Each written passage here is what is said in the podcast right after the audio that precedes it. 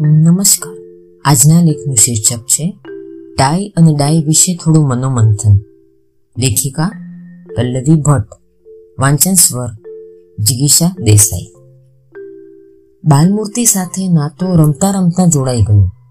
બાલમૂર્તિ હું એક કોલેજમાં પ્રશિક્ષણ આપતા અધ્યાપકની કક્ષાથી ભણાવતી હતી, ત્યારે હાથમાં આવેલું. નિવૃત્તિના નિરાંતના દિવસોમાં પણ એ મેગેઝિન વાંચવાનું હું ચૂકતી નહીં. એકવાર શાંત મને વિચારતી હતી, ત્યારે કંઈક લખવાની વૃત્તિ મનમાં સળવળવા લાગી. પછી તો ઘણીવાર લેખો લખીને બાલમૂર્તિમાં મોકલવાનું થયું. નૂતન બાલ શિક્ષણ સંઘના અન્વયે ચાલતી ઘણી પ્રવૃત્તિઓમાં ફક્ત વડોદરા જ નહીં, પરંતુ ભાવનગર, મુંબઈ, પૂના વગેરે પણ સંકળાયેલા છે. પૂનામાં જો કે મરાઠી ભાષામાં કાર્ય થઈ રહ્યું છે. જુદી જુદી પ્રવૃત્તિઓ દ્વારા, પ્રકલ્પો દ્વારા બાળ મેળાના આયોજનો દ્વારા પૂજ્ય શ્રી જુગતરામ દવે શ્રી જયંતભાઈ શુક્લએ ઘણું યોગદાન આપેલ. એ રીતે મહારાષ્ટ્રમાં શ્રી રમેશ પાનસે રાજીવ તાંબે વગેરે કાર્યરત છે અને તે ખરેખર બિરદાવવા યોગ્ય છે. બાલમૂર્તિ આ રીતે પોતાની ભૂમિકા બખૂબીથી નિભાવી રહ્યું છે. શિક્ષણ જગતમાં જાગૃતિ લાવવાનું અમૂલ્ય કાર્ય થઈ રહ્યું છે. આ થઈ બાલ શિક્ષણની વાત. પરંતુ શૈક્ષણિક વ્યવસાયમાં આજે ઘણા પડકારો સામે આવી રહ્યા છે. અત્યારના કોરોના મહામારીના સંજોગોમાં અનેક ઘણા પ્રશ્નો ઊભા થયા છે. આ પ્રશ્નો ભાર વિનાનું ભણતર બનાવવાના રસ્તાઓ શોધવામાં જ પૂરા નથી થઈ જતા. ભાર વિનાનું ભણતર જરૂર જોઈએ, પરંતુ હળવી રીતે, સાહજિક રીતે, ચોકસાઈપૂર્વક આયોજન કરીને આપણે શાળાના ઉચ્ચ પ્રાથમિક, માધ્યમિક, ઉચ્ચ માધ્યમિક કક્ષા એ પણ શિક્ષણને રસમય બનાવવાનું છે. માહિતીના ખડકલા કરીને બાળકોને ગોખણિયા બનાવીને ફક્ત પરીક્ષા પૂરતું જ્ઞાન આપીને સિલેબસ પૂરો કરવાની મથામણ કરતા અને મહિનાને અંતે પગાર તો મળે છે ને? એની ચિંતાઓ કરતા શિક્ષકોએ હવે ફરી વિચાર કરવો પડશે. બાળકોને અંદરથી ઝંઝોડી નાખવાના છે. તેમને ફક્ત પ્રશ્નોના મૂળ કારણો સુધી દોરી જવાના નથી કે ફક્ત અંગુલી નિર્દેશ કરીને અટકી જવાનો નથી. તેના ઉકેલ માટે પણ પ્રતિબદ્ધ કરવાના છે. એ પણ તેમને બોજા હેઠળ કચડી નાખવાના નથી, પણ સાહજિક રીતે રમતા રમતા, ખેલતા કૂદતા અને અચાનક તેમના ચિત્તાકાશમાં તેજનો નિસોટો ઉપસી આવે. અચાનક ખરેલો તણખો. છેલ્લી પાટલીએ ગુમસુમ બેઠેલા વિદ્યાર્થીને પણ જાગૃત કરીને ભણવા તરફ ખેંચી લાવે. એ માટે હવે શિક્ષકોએ નવી પેઢીને સજ્જ કરવાની છે. આવો એક સ્તુત્ય પ્રયોગ ડોક્ટર વિજય સેવક કરી રહ્યા છે.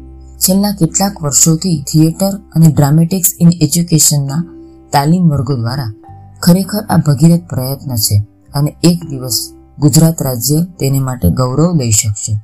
આ કોર્સની ખબર મને વોટ્સએપ ગ્રુપ એજ્યુકેશન થિંકર્સ ગ્રુપમાં જોડાવાથી મળી. એ માટે મારે શ્રી નલિનભાઈ પંડિત સાહેબનો ખૂબ ખૂબ આભાર માનવો પડ્યો. આ ગ્રુપમાં થઈ રહેલી શૈક્ષણિક વાતો મને ઝંઝાવાત જેવી લાગતી અને સાથે સાથે પડકારોને કેવી રીતે જીરવા એનો પણ ચિતાર મળી રહેતો. એમાં એક દિવસ સેવક સાહેબનો આ કોર્સ નિર્દેશ જોઈને મને કરવાનું મન થયું. ખરેખર અત્યારે સડસઠ અડસઠ વર્ષે મારે ભણવાની કોઈ જરૂર નહોતી. પરંતુ થયું કે આવા નવા પડકારોને જીવવાનો રસ્તો કેવી રીતે બતાવે છે તે શીખવું ખૂબ જરૂરી છે. આ કોર્સ ગાંધીનગર યુનિવર્સિટીના ટીચર એજ્યુકેશન સેલ દ્વારા ચલાવવામાં આવી રહ્યો છે. કોઈ પણ બારમી પાસ અથવા શિક્ષક કરી શકે. આ કોર્સ કરતા મને સમજાયો કે શ્રી ગીજુભાઈએ તો આવા અનેક પડકારો ઝીલ્યા અને બાળ શિક્ષણના સમુદ્રમાં મરજીવાની જેમ કૂદી પડ્યા. આપણે માટે અમૂલ્ય મોતીઓ લઈ આવ્યા. કેટલું સરસ. પરંતુ શું બાળ શિક્ષણ પાસે જ અટકી જઈશું? તો શિક્ષણની આગળની મજલ કેમ કાપશું? ઉચ્ચ પ્રાથમિક, માધ્યમિક, ઉચ્ચ માધ્યમિક શિક્ષણના અનેક પ્રશ્નો ઊભા કરતી કટોકટીને જો આપણે પહોંચી વળવું હોય, તો શિક્ષકે કાયમ શીખતા રહેવું પડશે અને એ માટે નવી પ્રેરણા, નવા પ્રયોગો, નવી પદ્ધતિઓને અપનાવવી પડશે. આ કોર્સને રંગમંચ સાથે જાજી લેવા દેવા નથી, પરંતુ વર્ગની ચાર દિવાલો વચ્ચે ટીકી ટીકીને જોઈ રહેલી આંખોમાં વિસ્મય, આશ્ચર્ય, ચમત્કૃતિ અને કંઈક નવું મેળવવાનો આનંદ આપણે કેવી રીતે લાવી શકીએ? આપણા અભ્યાસક્રમમાં, દરરોજના વર્ગ શિક્ષણમાં તેનો ઉપયોગ કેવી રીતે લાવી શકીએ તેની ચાવી જરૂરથી મળી શકશે. આપણા વર્ગની ચાર દિવાલો વચ્ચે બાળકોને ભૂતકાળના ઇતિહાસમાં, એ વર્ણવેલી ભૌગોલિક પરિસ્થિતિઓમાં કે વૈજ્ઞાનિક દ્રષ્ટિકોણ તરફ કેવી રીતે લઈ જઈ શકીએ, એ આ પ્રયોગાત્મક શૈલી દ્વારા શીખી શકીશું. મને આ કોર્સ કરતા લાગ્યું કે આપણે હજી જૂના માળખાને વળગી રહ્યા છીએ, બંધિયાર બની ગયા છીએ.